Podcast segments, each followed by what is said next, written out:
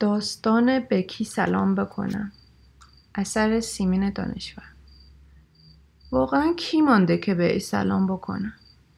خانم مدیر مرده حاج اسماعیل گم شده یکی یک دانه دخترم نصیب گرگ بیابان شده گربه مرد انبر افتاد روی انکبوت و انکبوت هم مرد و حالا چه برفی گرفته.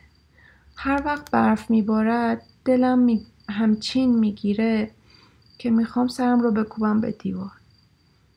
دکتر بیمه گفت هر وقت دلت گرفت بزن برو بیرون. گفت هر وقت دلت تنگ شد و کسی رو نداشتی که درد دل بکنی بلند بلند با خودت حرف بزن. یعنی خود آدم بشود عروسک سنگ صبور خودش.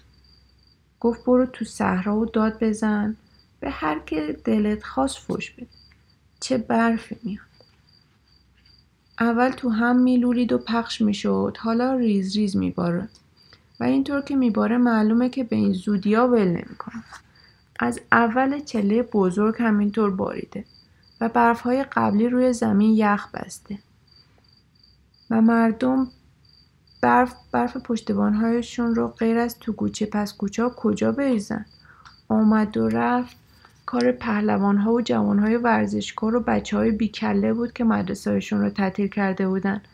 اگه نمیبارید که گرانی بی سر و صدا بود و قحطی می‌شد و حرف از جیره بندی آب و برق می‌زدند و اگر میبارید که زندگی و مدرسه ها تعطیل می‌شد.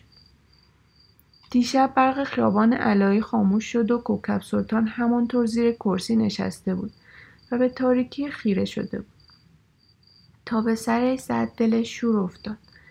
همچین شور افتاد که انگار تو دلش رخ میشستن فکر کرد اگر از اتاق و از تاریکی بیرون نیاد دیوونه میشه پا شد کورمال کورمال آمد پایین و در سرما و تاریکی رفت دم در خانه ایستاد سوز می آمد و بچه های همسایه گریه می کرد. پری شب لوله آبشان ترکیده بود. سه روز می شد که آشغالی خاکروبشان را نبرده بود. کوکب سلطان کارمند بازنشسته وزارت آموزش و پرورش خاکروبه چندانی نداشت که کسی ببرد. ترکیدن لوله آب هم به اساس او صدمه نرسون. اتاق او در طبقه بالا و در همسایگی آقای پنیرپور بود که دو تا اتاق بزرگ و آشپزخانه و مسترا در اختیارش بود و سه تا دختر دم بخت و یه زن لنده هور داشت.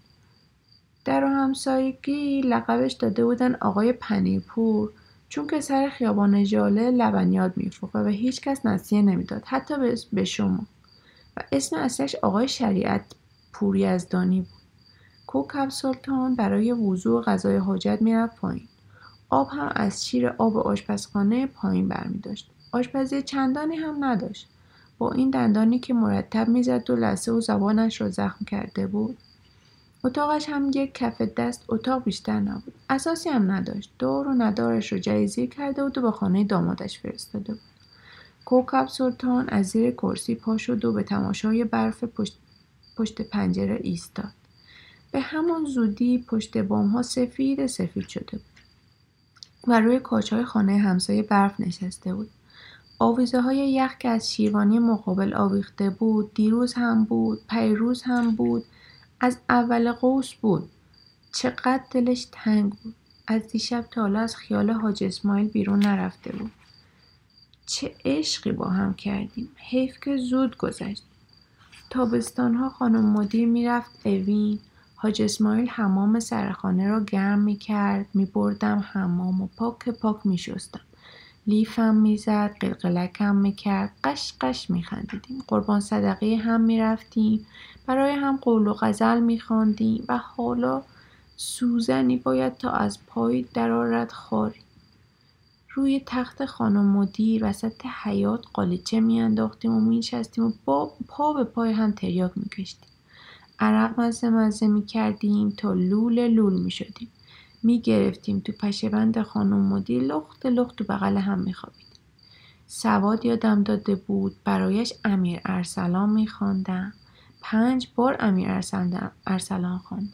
سه بار شمس قهقهه دو بار بوزه عذرا خانم مدیر یه عالمه کتاب داشت برمی داشتیم بعد سعی جوش میگذاشتیم حاج اسماعیل فراش مدرسه بود و من تو خانه خدمت خانم مدیر را می‌کردم. بنده خدا کاری نداشت. انار دان نمی کردم ساعت ده می بردم مدرسه. وقتی انار نبود شربت می بردم نهار می پختم شبها شام نمی خورد یه لیوان شیر می خورد و می خوابید خدایا هر فندی تو این شهر بود زدی. چقدر تماشاخانه و سینما رفتیم. فیلم دزد بغداد هنسوی عرب اسرار نیویورک آرشین مالالان را چهار بار پنج بار دیدیم. پولمون برکت داشت. خانم مدیر به من مواجب می‌داد و حاج اسماعیل از وزارت خانه حقوق می‌گرفت. دکتر بیمه خودش گفت با خودت حرف بزن. هر چی خوشحالت می‌کنه یا قصه دارد کرده بریز بیرون. تو دلت نگر ندار. رفتیم کربلا توبه کردیم. از امام حسین اولاد خواستیم خدا ربابه رو به ما داد سال بعدش بود که حاج اسماعیل صبح صبحش رفت سر کار و اصرش دیگه برنگشت. مرد گنده گم شد که شد. خانم مدیر تأمینات نظمیه همه دنبال حاج اسماعیل گشتن. خودم رو بابا رو بغل می‌کردم و از این اداره به اون اداره می‌رفتم. انگار نه انگار کاج اسماعیلی بوده. سر به نیست شد. روبابه را میخواباندم و خودم تنهایی مینشستم به تریا کشتن گربه خانم مدیر را تریاکی کرده بودم. همچین که بوی تریاک بلند می‌شد میآمد کنارم مینشست و چشمش را میبست و خورناسه می‌کشید. بهش فوت می‌کردم. کش و قوس می‌رفت گربه به مرگ طبیعی مرد. بعد انکبوت رو دودی کردم. گوشه اتاق تار تنیده بود. بوی تریاک بلند می‌شد. میآمد پایین و از کنار منقل تکون نمی‌خورد. انبر افتاد روش. انکبوت هم مرد. خانم مدیر تقاضا نوشت و مرا جای حاج اسماعیل تو مدرسه خودش فراش کرد و تا وقتی که مرد تو خونه خودش نگم داشت. خدا بیامرزدش. می‌گفت کار دو برابر شده. اما چه بهتر این عمر دراز بدون دوست رو فقط باید با کار زیاد تحمل کنیم از تریاک کشتنم دلخور بود. اونقدر گفت و گفت تا تریاک از چشمم افتاد. به علاوه بس که کار داشتم فرصت تریاک کشتن نداشتم. تو خانه کارهای خانم مدیر رو می‌کردم تو مدرسه نظافت می‌کردم و مبالها رو میشستم کارنامه های دخترها رو در خانه شام میبردم و انعام می‌گرفتم. تا تو گلدون سفالی گل لادم میکاشتم کوزه گندم سبز می‌کردم عدس میکاشتم و میبردم تو اتاق خانم مدیر میگذاشتم یا در خانه خانم معلم ها میبردم. از ده تومان تا دو تومان انعام می‌گرفتم. همه این کارا رو می‌کردم که آب تو دل ربابه دکون نخوره مثل دخترهای عیان و اشراف لباس میپوشاندمش. تا دیپلمش رو گرفت. اگر خانم مدیر نمرده بود که شوهرش نمی‌دادم. خانم مدیر مرد و من آواره شدم. با 18 سال خدمت بازنشستم کردم. گفتن سنت رسیده. از خانه خانم مدیر بیرونم انداختن. مجبور شدم دختره رو آتش بزنم. بدم به این لامروت لاکردا. تو محضر آقای لاچینی کار می‌کنه. و خدا رو بنده نیست. چه کار کنم؟ دختره برا روی داشت و مثل دختر عیان و اشراف لباس می پوشید هر هفتم سلمانی میرم. با حقوق بازنشستگی و تو اتاق اجاره که نمی‌شد از این غلط زیادی کرد. دانشگاه هم قبول نشد. دکتر بیمه گفت به هر که دلت خواست بلند بلند فوش بده تا دلت خنک بشه. من هم ورد زبانم فوشه خدا خودش می‌دونه من عشقی بودم. از جوی آب و دار و درخت و ماه تو آسمون خوشم میومد کسی نماز روز و دو سنا یادم نداده. کربلا که بودم پشت سر حاج اسماعیل نماز میخوندم. او بلند بلند می‌خوند و من هم تو دلم می‌گفتم. تهران که آمدیم یادم رفت عوضش بلدم فوش بدم. به تمام نامرد و نوکسای روزگار فوش میدم. به تمام مردهایی که بعد نامرد شدند و کسایی که بعد ناکس شدن نفری می‌کنم. خیلی ها کس ماندن. سر حرفش خودشان ایستادند و مردند خیلی هم گم و گور شدن. خدا رفتگان همه را بیاموز خانم مدیر گفت بدبختی ما همینه که مردها را نامرد می‌کنیم.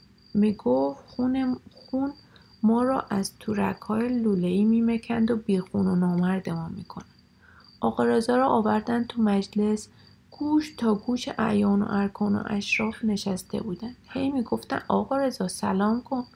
می‌پرسید به کی سلام بکنم؟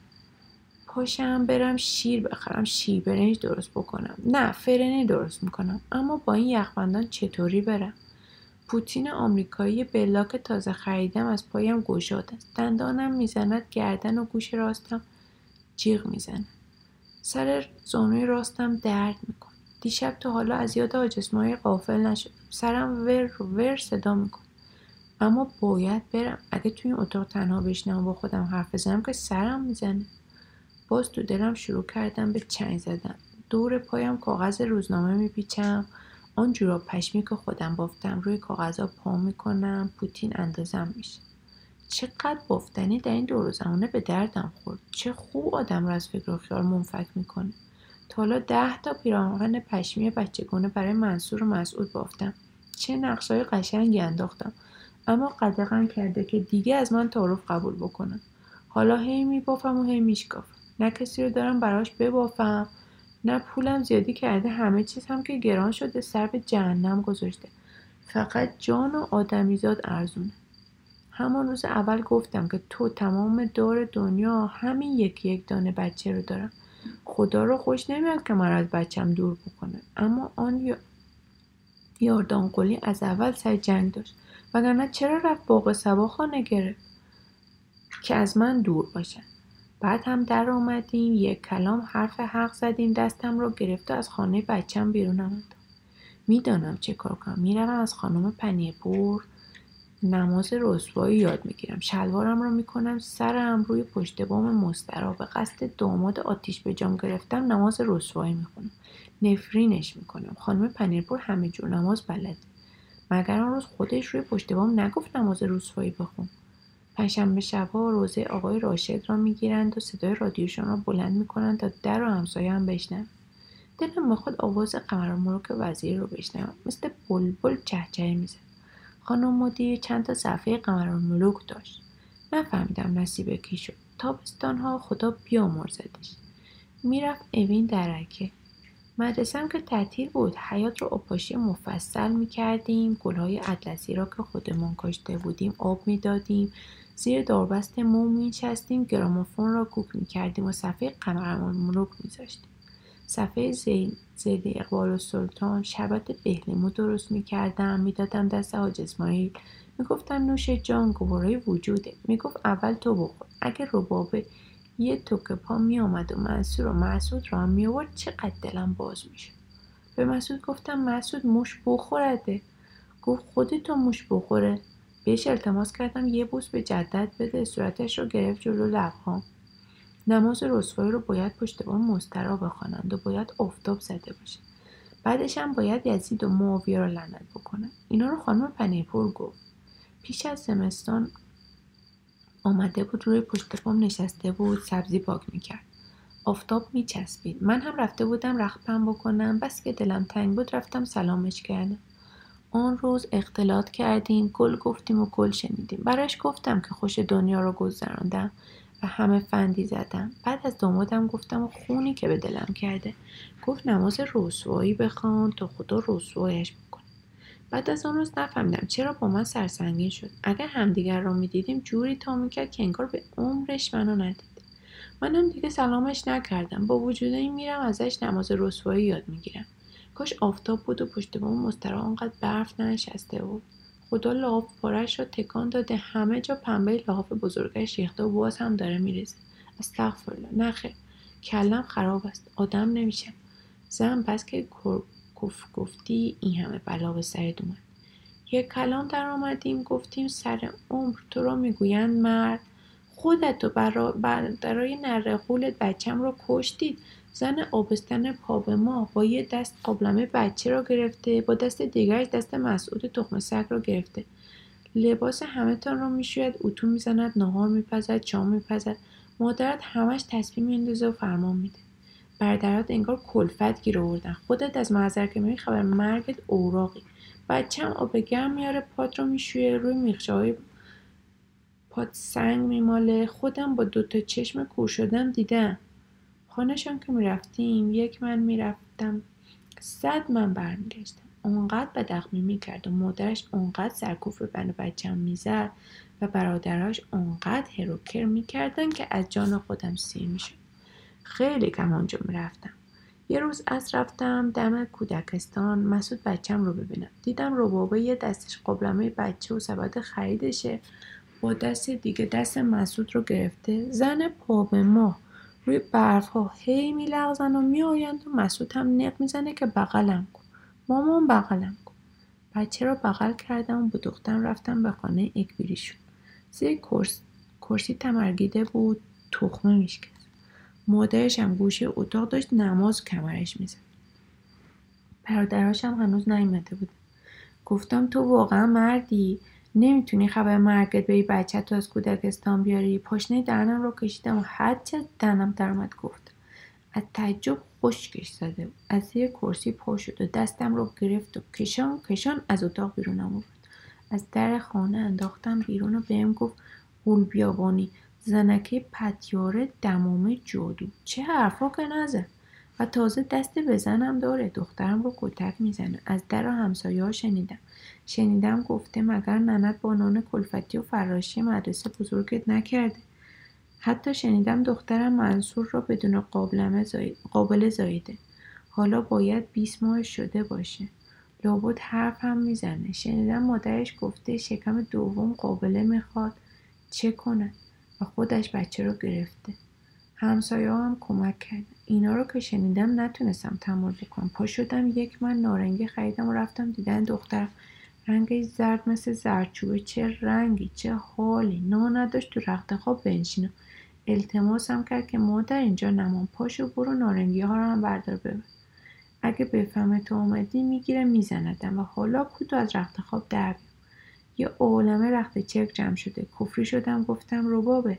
مادرت پیشمرگت بشه. این که نشد زندگی این مردگی من و پدر خدا بیامرزت کیف دنیا رو کردیم تو چرا باید بسوزی و بسازی؟ مگه عمر چند بار باده میزاد میدن پدرت تو رو قنداق می‌کرد لالایی می‌گفت میشستت گردشت می‌برد. گفت مادر دوتا بچه دارم نمی‌تونم طلاق بگیرم. به علاوه با من که بد تا نمی‌کنه. گفتم برای کلفتی لازم نکرده بود این همه درس بخونی. ای رو بابه بچه گل می‌زنی؟ دیگه می‌خواستی چه بلایی سرت بیاره؟ در مدرسه مسعود هم قدغن کرده که نرم. میرم قصابی بقالی لبنیاتی نزدیک خونهشان بلکه یکی از همسایه های بچم رو ببینم. آنها لابد بچم رو می‌بینن یا صدای آن. سگ هرزه مرض را میشنوم شنیدم رباب عینکی شد. بس که بچم درس خون ای دل قافل لابد تو سر بچم زده که بچم عینکی شده. چه چیزا که نمیشنوم. میشنوم بچم رو زده سرش رو شکسته. میشنوم مسعود رو زده از گوش بچه خون آمده میشنوم نفینایی که به دامادم می‌کنم که اگه یکیش بگیره برای هفتاد پشتش بسه. اما چه کنم کمشه ظالم سالم. ای به من و بابات هرچه کیف تو این دنیا بود کردیم. از تو هم چیزی دریغ نکردم. گفتم تو تو خانه منی زحمت نکشی. وقتی رفتی خونه شوهر زحمت می‌کشی. اما دیگه نمی‌دونستم به این اندازه. خواهرای بیچشم و رویش ناخوش که میشم. میام منزل مادرجان اتراق می‌کنم. ای مادرجان و کوفت کاری ای مادرجان و زق نبود. کی ازتان پرستاری می‌کنه؟ روبابه روبابه بودو آب میوه بیار بودو شوربای جوجه ببر. بودو برو شیر بخر گرم کن بده زهرمار بکن. خانم مدیر خدا بیامرز می‌گفت نمی‌گذاری آب تو دل این بچه تکان بخوره. می‌گذاری به, به درس و مشقش برسه سعی داری رو رو از طبقه خودش در بیاری. دیگه نمیدانی که زن معنا از طبقه زحمت کشه. نور به قبرت بباره. زن عجب دانا بودی. پاشم برم شیر بخرم. شیر برنج درست کنم. نه فره نمیپزم. این دندان بدمسته بد جوری می‌زنه. دکتر بیمه گفت هر وقت از تنهایی به سرت زد بزن برو بیرون. پا تو آینه نگاه کرد بن موها سفید شده بود. بعد به قرمزی می‌زد و ته موها سیاه پرکلاقی بود. بیخود نبود که دامادش لقبش داده بود دمامی جادو دیگر نمی‌دانست که آدم آه می‌کشد و موی سفید از قلبش بیرون می‌زند. سر ربابه کابستن بود در ماه نهم سر قلبش میخوارید خانم مدیر می‌گفت بچه دارد مو در میآورد. می‌گفت موی بچه از قلب مادرش جوان نمی‌زند می‌گفت هر طور که حساب بکنیم با وضع فعلی زن از طبقه زحمت کش است. گوشه کرسی را کنار زد یه تومان از زیر زیلو برداشت. حیف از آن دو تا قالچی کردی که جواز کرده بود و به خانه همچون دامادی فرستاده بود. چادر نمازش را سر و با چتر عنابیاش از در خانه حیات در با احتیاط راه می‌رفت و دست به دیوار به نافتانی آهنی به پنجره آهنی خانه مردم می‌گرفت. کاش دندانش را درآورده بود. اما بی دندان و با آن همه چروک نمی‌خواست جلو مردم ظاهر بشه. بایستی تمام خیابان علایی را می‌رفت بعد میانداخت پشت سازمان برنامه در خیابان شاهآباد همه جور دکانی بود. می توانست از بغل کلانتری برود خیابان ژالو از لبنیات آقای پنیرپور شیر بخرد. اما به دلش گذاشته بود. شیر تمام شده بود. نه شیر تو شیشه بود و نه شیر پاکتی و نه شیر معمولی. خراب بشید تهران. روی سر ناکسا و نامرتا و اختا خراب بشید. با آن های سخت و سرد و تابستانهای گرم و خشک. نه رودخانه ای نه دار و درختی نه جوی آبی. به قول خانم مدیر مثل دکه جوهر روی کاغذ آب خشک. پهن شده همه جا دویده. مثل خرچنگ به اطراف دست انداخته. ای شهر خرچنگ قورباغهای خراب بشی به قصابی رفت زن آقای پنیرپور داره گوش می‌خرید. یه ران سفارش داده بود. جعفر آقا داشت ران رو تکه تکه می‌کرد و با ساتور استخوانها رو دونیمه می‌کرد. گوشت خوشرنگ غیر یخزده گوسفند ایرانی بود. گفت دو کیلو هفتصد گرم. خوب بیخود که مردم لندهور نمیشن و غبغب نمیندازن. خانم پنیرپور روسری پشمی سر کرده بود. دستکش دستش بود. روی کت و دامانش پوستین پوشیده بود. از جیب کتش یه اسکناس پنجاه تومانی درآورد و داد دست جعفر آقا. دست جعفر آقا بریده بود و پارچه‌ای که روی آن بسته بود خونی بود. منتظر ماند تا خانم پنیرپور رفت. دست دراز کرد و یک تومان را داد به جعفر آقا. جعفر آقا کمی پی و چربی و پوست و یه ذره گوشت و یه استخوان یخزده از روی پیشخواب برداشت و تو ترازو انداخت. کوکب سلطان گفت جعفر آقا گوش یخزده نمی‌دانم مال کدام گورستان را به من یکی نده. به درد کود می‌خورد که زیر درخت چال کن جعفر آقا تشر زد که همین است که هست. تومان فیله شیشه بدم ها را گذاشت توی کاغذ روزنامه و داد دست کوکب سلطان. اگر حاج اسماعیل زنده بود همچین جورتی می‌کرد. چه ترسی کوکب سلطان را گرفته بود. این ترس خودش یه نوع مرض بود. میترسید تمام همینطور تنها بمونه و دامادش هرگز با او آشتی نکنه و او روی دخترش را نبید دم پمپ بنزین یک بار لیس بود. نزدیک بود بیفته پیاده رو از یخبندان عین شیشه شده بود و حالا برف داشت روی یرقها را میپوشاند ترس دیگرش از برف بود. میترسید آنقدر برف بباره که اون نتونه از خانه در نتونه به باغ سوا بره تو مغازه لبنیاتی و قصابی و بقالی محله دخترش سر و گوشی آب به دو سراغی از او بگیره. میترسید آنقدر برف بباره که در خانه رو برف بگیره و درها باز نشن. مردم مجبور بشن از پشت بام ها آمد و رفت بکنند و همسایه های او که همه شیوانی دارند و راه او چنان بسته شود که تو اتاقش زندانی بمونه و بعد همین مرضی را بگیره که می‌گویند از ژاپن آمده. آنقدر اوق بزنه تا آب در بدنش نمونه و تک و تنها و بدون پرستار در اتاقش بپوسه. بمیر و ببوسه. اما از مرگ که نمیترسید مگر آدم عشقی از مرگ میترسه؟ از برف و مرض و تنهایی و درهای بسته و قهر دامادش میترسید اما از مرگ نمیترسید البته به شرطی که اصلا درد نکشه. به شرطی که خودش نفهمه داره میمیره. به شرطی که خوب به خواب بشه.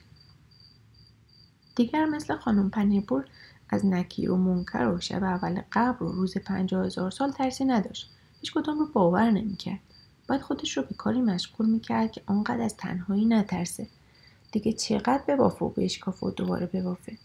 فکر بنشینه سر یک چلتکه تو بخچاش بگرده. هرچه دم, دم قیچی سراغ داره جمع بکنه و بنشینه و یه لاف چلتکه سرم بکنه.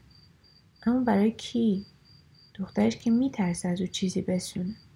پس برای کی بدوزه؟ اصلا برای کی؟ به خاطر چی زنده است؟ به کی سلام بکنه؟ کی مونده که آدم بهش سلام بکنه؟ بچه ها معلوم نبود از کدام جهنم دره ریخته بودن به کوچه و برف بازی می‌کردند و روی یخها سر میخوردند و گذر آبران رو لیز می‌کردند.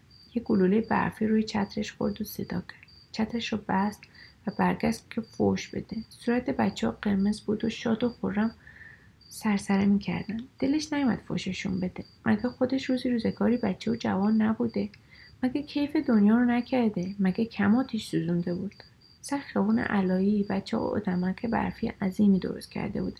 آدمک برفی مردی یک چشمی بود و روی چشم دیگرش یک تکه پارچه سیاه گرد با قیتان سیاه بسته بودند و یک عرقچین سیاه هم سرش گذارده بودند مثل اینکه دقه دلیشان رو خالی می‌کردند چون که با گلوله برف بادن و آدمکی که خودشان ساخته بودن حمله می‌کردن خون از لپاشون میچکید بس که تقلا کرده بودن چشماشون برق می‌زد یکیشان روی برف سر می‌خورد و رو به کوکب سلطان پیش می آمد. زیر نافدان خانه نزدیک خانهشان رسیده بود. پسر اومد و اومد. ناگهان لیز خورد و به کوکب سلطان زد و هر دو نقش زمین شد. اما پسر پا شد و پا گذاشت به دو. کوکب سلطان یک طرف افتاده بود و چترش طرف دیگر گوشتی که خریده بود گوشت که نه آشغال گوشت از دستش افتاده بود و روی یخ و برف ولو شده بود. کوکب سلطان باورش نمی‌شد بتونه اینطور از جا در بره انگار در بیابان برهوتی تنها روی یخ و برف رها شده بود به دور دکتر بیمه شروع کرد به فریاد کشیدن. داد زد ققی ها قشمالا حرامزادا مدرسه را تعطیل کردن که به جان مردم بیافتی. معلوم نیست تو کدام گورستان تخمدان ترکانیدن و این تخم حرام ها پا گرفتن. ای مردم به دادم برسید. این تخم حرام مرا کشت انداخت زمین و در رفت. لابد دستم یا پایم شکسته یکیتان بیایید دست مرا بگیرید از زمین بلند کنید. خبر مرگتان فقط بلدید اطوار بریزید. پنجاه تومانی از جیب کتتان در بیارید. دو کیلو دو کیلو گوش بخرید. یه بار شد یه کاسه مز خیر سرتان به همسایات تعارف بدید. الهی داغت به دل ننت بیفته. الهی خبر مرگت رو برایم بیارن. الهی تو پیاده باشی و آب خوش سواره. ای کسی که مرا از بچم دور کردی. به تو کجایی ببینی مادرت چطور زلیل شده؟ ای حاج اسماعیل تو کجایی؟ یه لب بودم و هزار خنده حالا نگام کنید. الهی هیچ عزیزی زلیل نشه. ای بچه های ناتو زلیل مرده. اگه آدم بگوی بالای چشمتان ابرو هزار جور کس و کار پیدا می‌کنید. اما حالا کس و کارتان کجا بود؟ چند در گذر به طرفش آمدند جوانی که ریش سیاه و عینک داشت خم شد و دست کوکب سلطان رو گرفت و از زمین بلندش کرد. چادر نمازش را از روی زمین برداشت برقایش را تکانید و روی سرش انداخت. زن خوشسیمای بیهجابی آشغالگوش را جمع کرد و در کاغذ روزنامه پیچید و به دستش داد. جوان چترش را برداشت و روی سرش گرفت و دست انداخت زیر بغلش و گفت من شما رو میرسونم. زن خوشسیما گفت اگر فکر می‌کنید جایی در بدنتان شکسته ببریمتون در موگاه قلب کوکب سلطان بدجوری می‌زد و دهانش تلخ با این همه به روی زن خندید. ناگهان خیال کرد به این جوان که این جوان دامادی است که آرزو داشت داشته باشد اما نداشت و این زن دختر خودش است. بعد اندیشید که تمام مردم شهر قوم و خویش و کس او هستند و از این اندیشه یک آن دلش خوش رو به همه سلام گفت و ناگهان زد به گریه و حالا اشکی میریخت که انگار حاج اسماعیل همین دیروز گم شده بود.